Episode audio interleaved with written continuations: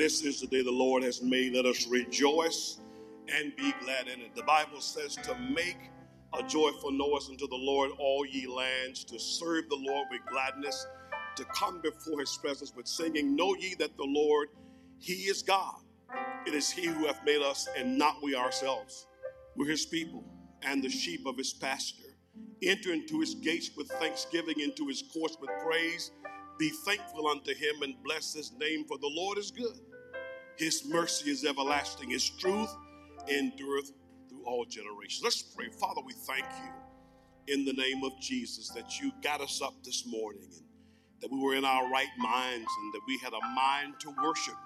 God, we thank you that we serve a risen Savior who's in the world today and his name is Jesus. Bless our time together, we pray. In Jesus' name, amen. Amen. What a great day. And what this pandemic has taught us is to stand and preach anywhere. Amen. we are the body of Christ. So wherever you go, you're the church. You're the church in drive through, you're the church online. I'm so delighted to be here with this ministry, uh, with these pastors. And I'll just say their names interchangeably because why? They're one. They're all about uh, spreading the good news of Jesus Christ. And when I got the call that they wanted me to come, I was like, yeah, we can make this work because we have a relationship. We've been able to come together on the seven last words, and, and what a spirit, what a staff, what a beautiful people that we have. And congratulations on 12 years. Amen. That's no small matter. In fact, this month, Harvest is celebrating 15 years. Amen. Amen. There are a lot of things that we have in common. Uh, you know, we're a mobile ministry, so everybody know how to pack up good. Amen. Uh, to the folks at Harvest, God bless you. There's a word from the Lord today I want to share, one that you're probably familiar with in the book of Galatians, the third chapter, verse number 28. It reads, There is neither Jew nor Gentile, neither slave nor free nor is there male and female, for you are all one in Christ Jesus. I want to preach today on this anniversary from the sermonic topic living in unity. Living in unity. Long before the days of PlayStation and all their many games I can't pronounce or do I know unless I ask my grandsons, and Candy Crush and all that. Children in my school, I'm telling my age, would get excited to run out to the playground during recess to play a contest or to take part in a tug of war. We thought that was a big deal. You know, that's when you get the people who are strong and you get on either side and you pull, and sometimes we put mud in the middle. So you really got messed up if you lost. But thank God for people like Calvin Mitchell. Everybody knew Calvin Mitchell on campus because Calvin was strong. If Calvin came to your team, you probably gonna win for the day. But for many of us, as we think about where we are today, we're in our own tug of war, whether it's dealing with the pandemic or our own personal struggles. Amen. Nobody is exempt from a challenge, but thank God for Jesus. And so this week happened. Oh, yes, it did. This week happened. We witnessed a tug of war over power in our nation's capital. The images of violence and of bloodshed and loss of life are still fresh in our minds today. It, it was a tug of war for the world to see. Amen? In that moment, we were a nation that lacked unity, that lacked harmony, that lacked solidarity, and to an extent, that lacked identity. Well, I stopped by on the 12th anniversary to encourage the people of God to continue to live in unity. Now, that's what Paul had in mind, I think, when he wrote a letter to the Christians there in Galatia, in southern Galatia, modern day Turkey. Scholars say that Paul started the church during one of his missionary journeys there in Asia Minor. But keep in mind that there was a before Paul and an after Paul. Amen. sometimes we forget, say, Paul, you saying it. Well, Paul was a rascal. Uh, he went by the name Saul. He was trying to go against anything but unity. He was trying to destroy the church. Paul would go in people's homes and drag them off to jail because he did not agree with what they were doing. But, but one day, Paul met his match on the Damascus Road, and, and one day we met our match. Aren't you glad you met your match? That you're not the old you? Oh, you know, folk, folk know the old you and the name associated with it. But thank God of transformation. That do you remember when the Lord saved you and brought you? Paul, with a changed heart, became a unifier. So in the letter to the church at Galatia, he learned that they had been teaching something that did not exactly meet with the standard. They had fallen into error. In particular, is what they practiced and what they believed. He placed blame at the feet of Judaizers, and that is a group which lived by way of Jewish customs. They were very strict in that regard, and some may have considered it a strange gospel. But thank God that you are under great leadership. These men of God they are doers of the word and not hearers only. And you got to be careful. You got to be able to sift that stuff. But thank God here at Grace City, almost say it anyhow, you're being fed and you're being led with the gospel of Jesus Christ. And you can't always say that. Amen? So Paul encouraged the people of Galatia to embrace unity. He addressed the barriers that he saw and that existed ethnic barriers, social barriers, gender barriers, which today continue to try to keep us from living in unity. Let's unpack Galatians 3:28. Ethnic barriers. There's neither Jew nor Gentile. What do you mean when you say a barrier? It's an offense, it's an obstacle that gets in your way. Over in my neighborhood on Belair Road, there's an obstacle. There's a water main break and folk are in a frenzy because they can't get to their main spot. Praise God. Those are barriers that prevent you from having access. And so, for the past day or two, there's been that barrier. But the text talks about Jewish teachers who insisted that non Jews or, Jew, Jew, or Gentiles must obey the Jewish laws and traditions. Now, the same mindset, I'm afraid, exists today as an African American male, I, I know about barriers uh, based on my race. But God has shown me how to get around barriers. you can't complain. You got to find a way to say, I, I press toward the mark for the prize of the high calling in Christ Jesus. You have to face your own barriers, whatever they may be. Uh, but as a community, we can't live in unity until we address these ethnic barriers. Now, Jesus was hated.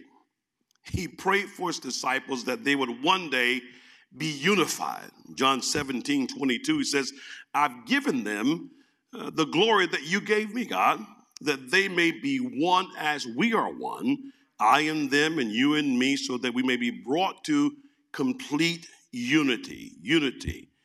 As we strive to live in unity, we must deal with ethnic barriers, but also social barriers. There's neither Jew nor Gentile, neither slave nor free. Uh, slavery is a dark chapter in our nation's history. And in the early 19th century, America had to wrestle with this sense of barriers, social barriers. 50 years before the end of slavery, political leaders got together with the American Colonization Society and they sent freed slaves to West Africa, Liberia. 12,000 people took part in this experiment, some of them leaving from Fells Point, right here in Baltimore City. I was honored to travel to West Africa some 15 years ago to report that history in a documentary called Africa's Maryland. You can find it on YouTube. But Paul tried to help the people of Galatia to see that they were free in Jesus Christ. See, we're free not to disobey Christ, but we are free to serve the Lord and to serve Him with gladness and conviction and with love. We must use that freedom to love one another. That's no small matter. Not just I love you, brother, but I mean really loving on people to the point to where you really see them as a part of the body of Christ. John 8 36 says, So if the Son sets you free, you will be free indeed. As we strive to, to live day in and day out in unity, we must deal with these social barriers and these ethnic barriers, but also gender barriers. Amen? Says, neither slave nor free, male and female, for you are one in Christ Jesus. Paul had a ministry where females were involved. Priscilla, who served in Corinth with her husband Aquila, tent makers, amen? And they were about spreading the good news of Jesus Christ. There, there was Deacon Phoebe, amen? Uh, she was one who also served. But can I add somebody to the list? The late Pastor Ollie Graham. Who's that? That's my maternal grandmother, and she was a pastor in the 50s. Amen? Amen. She, uh, the word was that they gave her a building, and, and Grandma Ollie went on top of the roof and was doing roof work and, and doing the bathroom. Now, she lived to be 101. And on the day I did my first preachment, she passed that week. I was able to go to Florida and to eulogize her. What an honor. There's no male or female in Christ, no gender barrier. Christ's ministry was really about women being involved. Oh, I know brothers don't want to hear that sometime. Amen. Who was at the grave? It was the women folk. Amen. His own mother was a part of that ministry. He healed the blind man, he healed the woman with the issue of blood. And bottom line, we're all one in Christ Jesus, not so much by what we say. Unity is tricky. You know, just because somebody pat you on the back and, and, and give you a fist bump these days, but it's what we do. We are what doers of the word. Let your light so shine before men and women that they may see your good works and glorify your Father in heaven. It's going to be a surprise in heaven. Revelation 7, 9, and 10. After this, I looked, and there before me was a great multitude that no one could count from every nation, every tribe, every people, every language, and they were standing before the throne of God and before the Lamb. Unity, I believe, is not optional. We must be one in the Spirit. I love the words to this song, and this praise team been rocking. They could sing it. I'm sure they've done it before. We are one in the Spirit. We are one in the Lord. We are one in the Spirit. We are one in the Lord, and we pray that our unity will one day be restored. And they'll know us because we're Christians by our love. We will work with each other side by side, and we'll guard each man's dignity and save each man's pride.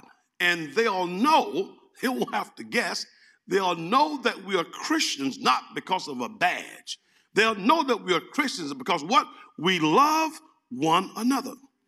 That was Calvary, and that's what it was all about. Jesus came and he died and he rose. It was a snapshot of unity Oh, when the saints go marching in. I, I want to be in that number when the saints go. You know, I got to march on, and I really want to be in that number. I hope to see you. Amen. As we begin to march in step with the mission of Jesus Christ. You know, soon we'll be done with the troubles of this world. I thank God today that unity is something that we don't just talk, unity is something that we live. Enemy, you've not won. Enemy, you took a swipe, but thank God for Jesus. Amen. That we are victorious in him. No, we're not, we're not chumps now. We are Christians, and thank God for Jesus that we're able to move on. Well, that is the word of God today. It's already blessed. Thank God on this 12th anniversary. And even as we move toward our time of a closing prayer, uh, I want to get this commercial out the way before I pray. And thank God for the folk here, Grace City, that my book that came out a couple years ago, I feel like a salesman for Jesus. It's called Leading by Example, a parental guide to teaching and modeling Christian faith at home. You can find it at timtootentv.com, just like a newsman, right? Well, let's take a moment even now to pray. Father, we thank you. We thank you that you have us in position even now to be witnesses. We thank you, God, whether it's over social media, uh, whether it's behind a mask, we thank you for using us. And Father, even now, We know that this is the body of Christ. And we know it's not back to normal, but you are the same yesterday, today, and forevermore. Bless your people today, we pray. In Jesus' name, amen. To God be the glory.